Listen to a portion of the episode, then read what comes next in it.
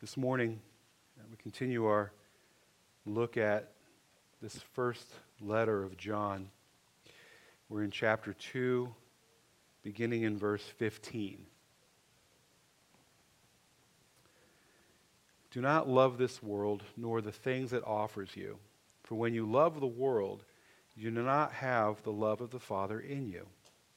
For the world offers only a craving for physical pleasure, a craving for everything we see, and pride in our achievements and possessions. These are not from the Father, but are from this world. And this world is fading away, along with everything that people crave. But anyone who does what pleases God will live forever. Dear children, the last hour is here. You have heard that the Antichrist is coming, and already many such Antichrists have appeared. From this we know that the last hour has come. These people left our churches, but they never really belonged with us. Otherwise, they would have stayed with us. When they left, it proved that they did not belong with us. But you are not like that. For the Holy One has given you his Spirit and all of you know the truth. So I am writing to you not because you don't know the truth, but because you know the difference between truth and lies. And who is a liar? Anyone who says that Jesus is not the Christ. Anyone who denies the Father and the Son is an antichrist. Anyone who denies the Son doesn't have the Father either. But anyone who acknowledges the Son has the Father also. So, you must remain faithful to what you have been taught from the beginning. If you do, you will remain in fellowship with the Son and with the Father. And in this fellowship, we enjoy the eternal life He promised us. I am writing these things to warn you about those who want to lead you astray. But you have received the Holy Spirit, and He lives within you. So you don't need anyone to teach you what is true. For the Spirit teaches you everything you need to know. And what he teaches is true. It is not a lie.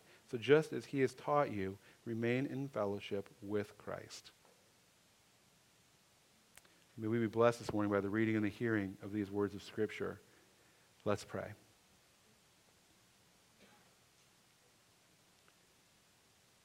Good morning, Lord. Thank you for this time, this place an opportunity to gather together with family and friends and loved ones to worship you, sing songs, smile, laugh, share concerns. To have the fellowship that you've promised with you and with your children.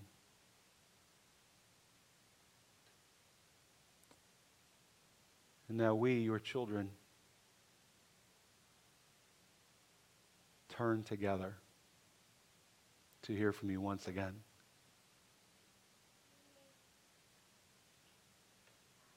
May you open our ears that we might hear.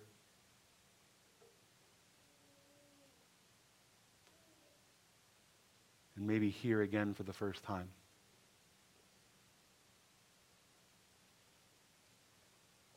so that our hearts could be transformed.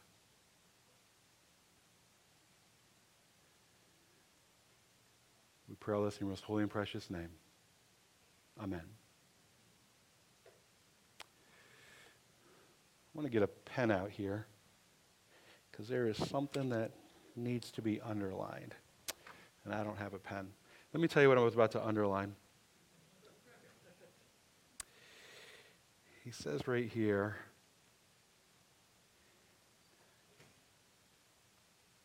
He talks about that you, you've known these things from the beginning, right here. So you must remain faithful to what you have been taught from the beginning. What you've been taught from the beginning. What have you been taught from the beginning? He's told us that already. Right? He said this already. This is something that you have been taught from the beginning. So what is he referencing? Thank you. Anybody? This is not rhetorical. Anybody want to guess? So we must remain faithful to what you have been taught from the beginning. That is verse 24. So let's go back, same chapter. Verse 7 Dear friends, I am not writing a new commandment for you, rather, it is an old one you have had from the very beginning. you see the connection? This old commandment to love one another is the same message you have heard before. Thank you. So, what is he saying here? You, so you must remain faithful to what you have been taught from the beginning. You must love one another. Very good. Amen. We're done. All right. All right. So, to be honest with you, it really is that simple. It, really is. Let me, let, me, let me lay this out, though. So last week we talked about the characteristics and descriptions that we found in Scripture. Do you remember that? We had two lists, right? And we use that to illustrate the differences between light and darkness. So you've got the two different views of reality. One John calls light, one, uh, the other is darkness. Uh, sinners are blinded by the darkness and can only see the world that way, which is why we are not facing an angry God, but a loving God who is sad because we have decided to build a reality that has made us blind to God's reality. It's sad, really, isn't it? We can't see it.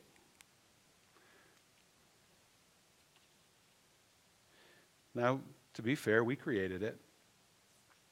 But saints, they've seen the light, and the light is shaped by how they view reality.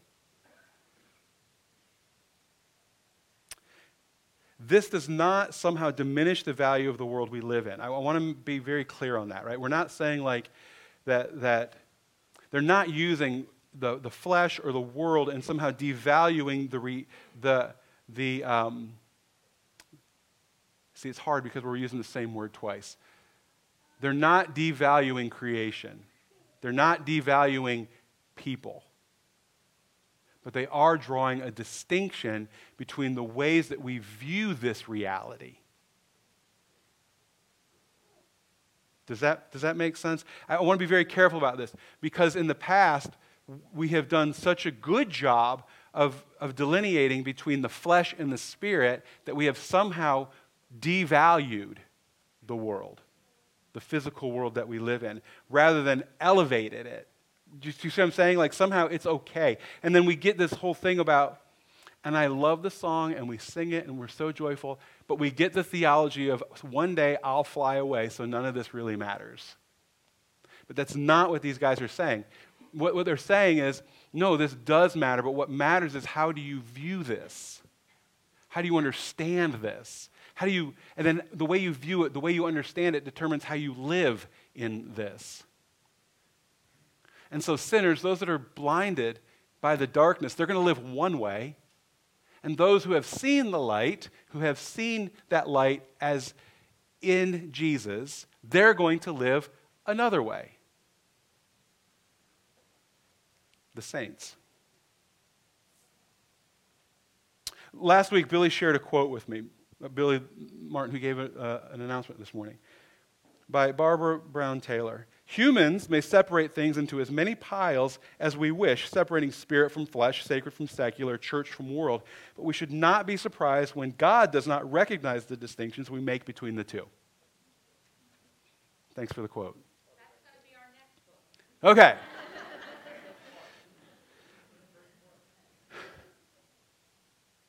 So we began in verse 15, and verse 15 through verse 17. Remember, we talked about how, how um, John keeps going back and circling and circling and emphasizing and emphasizing, and he's building and he's building, and he's building. It's not a linear sort of argument he's building, but he's, he's sort of ramping it up. And, you know, do you remember that from last week?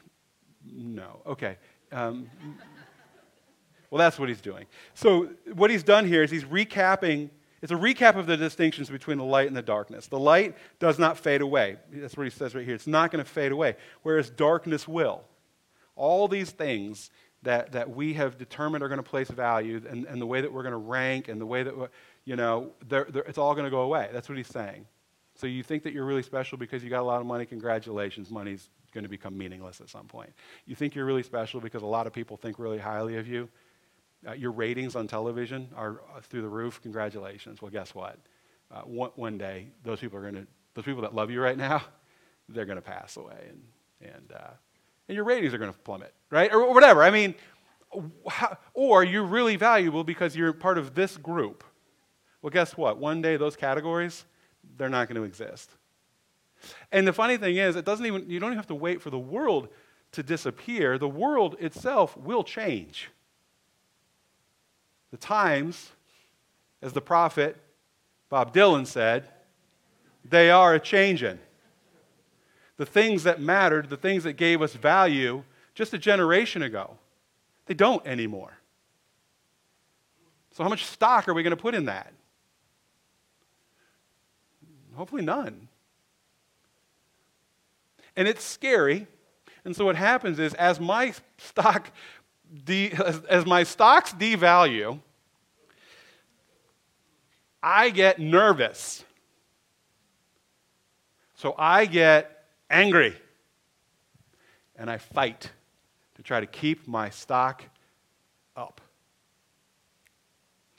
I'll let you just sit with that one.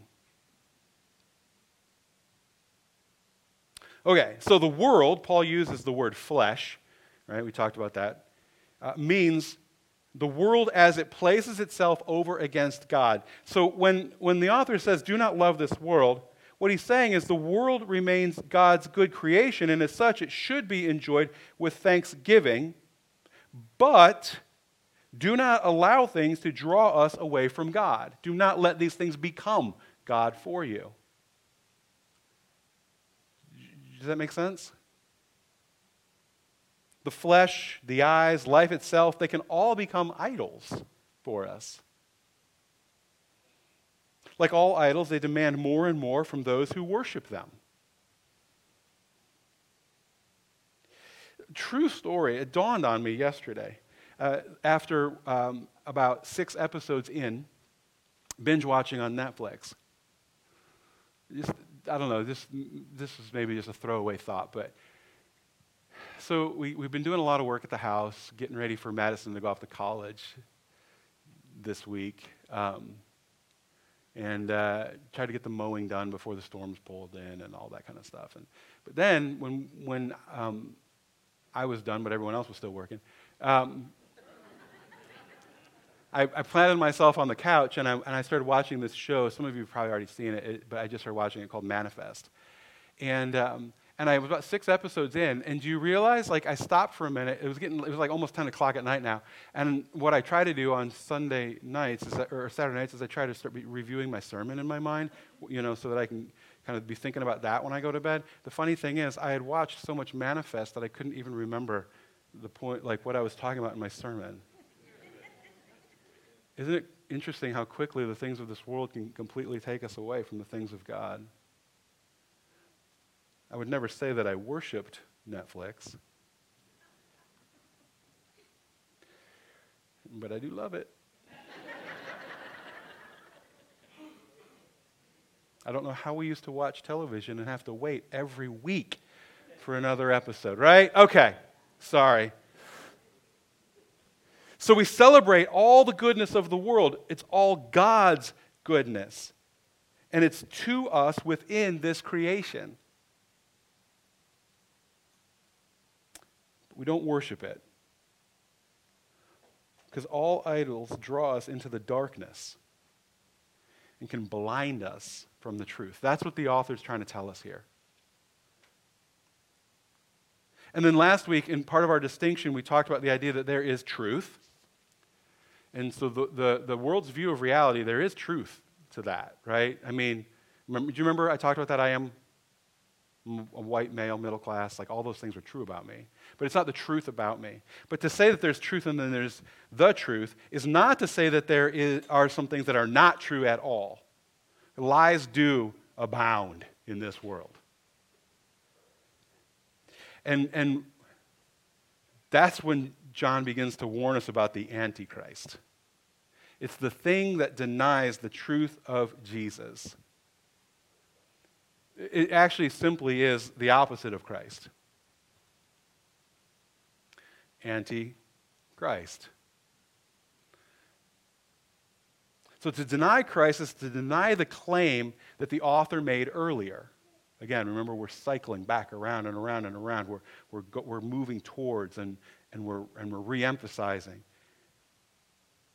Right? So to deny Christ is to deny this claim. This is the message that we have heard from Jesus and now declare to you God is light, and there is no darkness in God at all. So, what that is saying is it's to deny the authority of Jesus as a teacher and as the one who shows us what it means to live in God's light. Jesus is the light. When you look at Jesus, when you listen to Jesus, you get a glimpse of God. You get a glimpse of the light. You get a glimpse of love. You get a glimpse of life. Fill in the blank. You get a glimpse of that. And to deny Jesus is to severely cut yourself off from access to all of that. It's to severely deny yourself access to what we would call God.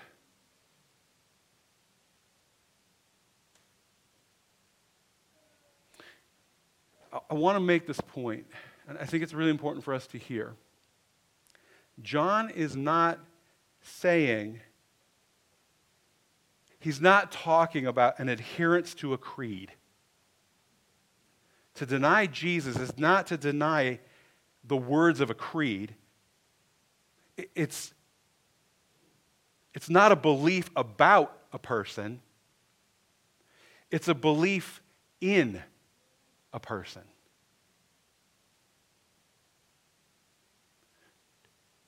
It's not about believing things about Jesus. It is about believing in Jesus.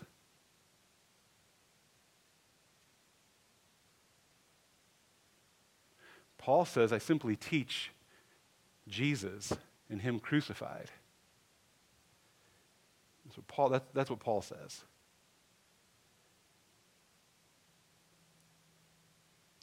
So, true followers of Jesus have been anointed by the Holy Spirit. Did you hear that? He said that several times but you have the Holy Spirit. You can know. Like you can, you know the truth that is Jesus. You know it because you have the very same Holy Spirit living in you that was living in Him.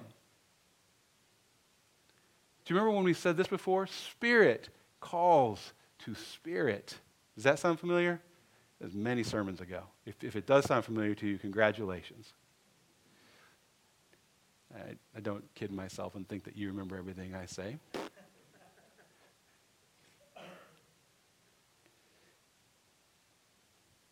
True followers of Jesus have been anointed by the Holy Spirit so that a real change of heart and character can happen.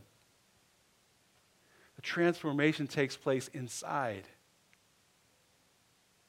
Through the Holy Spirit, you will know the truth. The truth.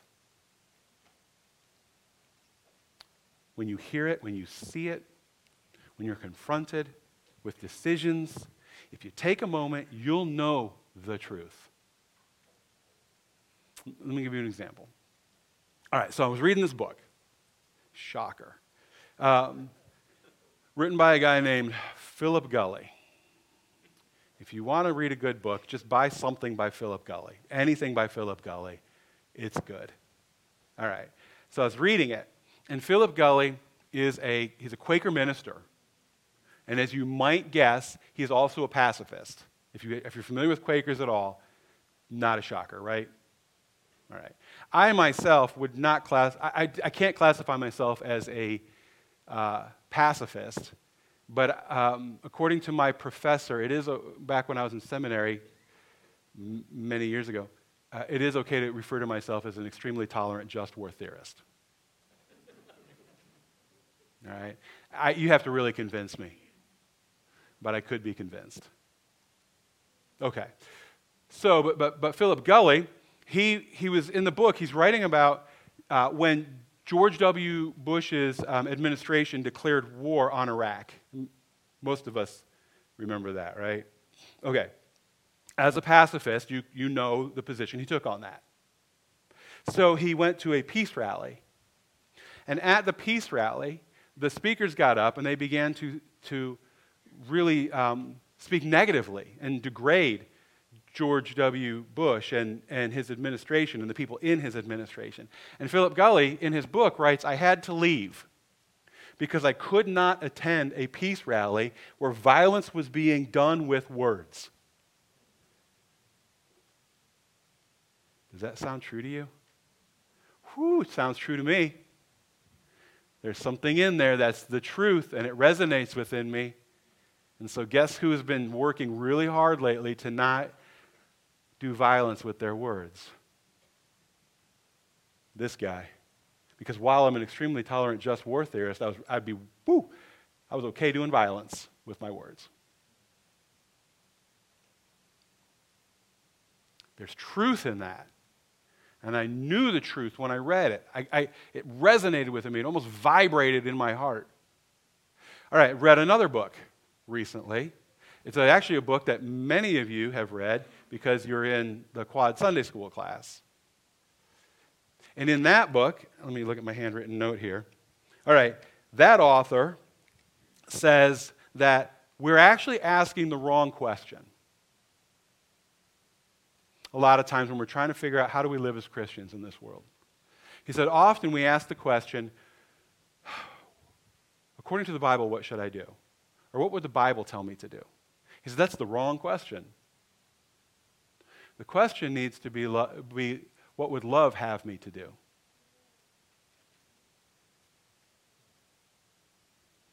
Well, think about it. Think about what we've been reading. What would love have me to do? And then John, or the elder, whoever wrote this book, this letter that we're reading, would say, You know. So if I ask myself the question, what would love have me to do? This author says, You know. You do know. The question is, will you do it? You know, and you're capable of it because you have been anointed by the Holy Spirit.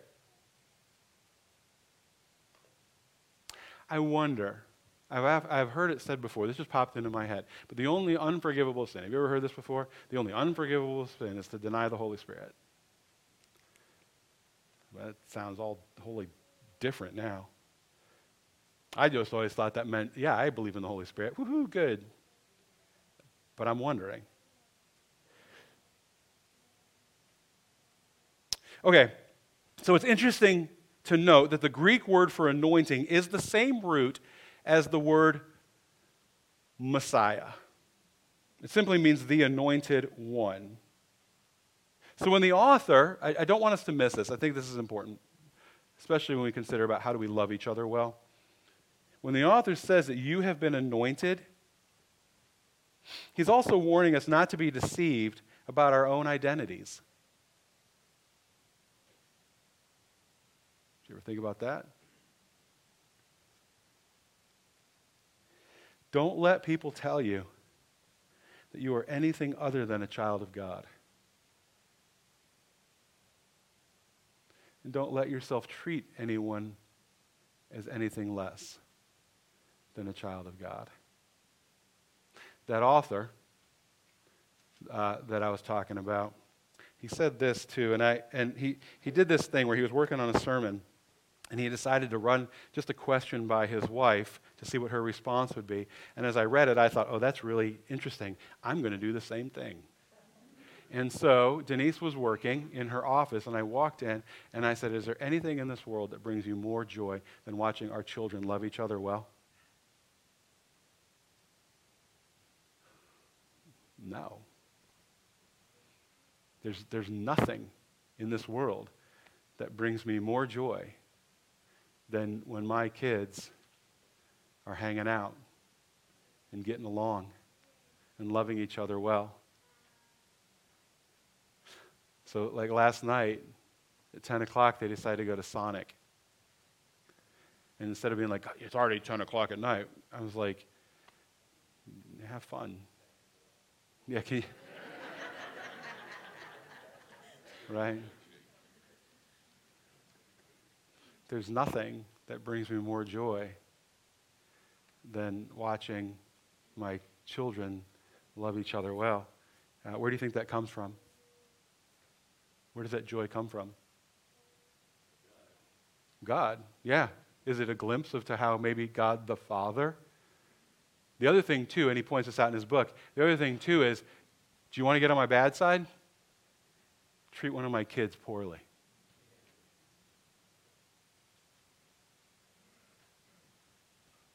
It's interesting because, true, no names, some, one of my kids was treated poorly. It took my kid forgiving them for me to love them again. That's probably more darkness than it is light. So, where are we? Where, where do we, how do we tie this thing up? Let me just say this. Let's encourage one another, right? To remain faithful, to believe that Jesus is the light, the, the truth, the love, God, and to live as Jesus taught us and as Jesus lived. And in this way, we will be living in the light and enjoying fellowship with God, and as the author has already promised, right at the very beginning of this letter with each other. Amen.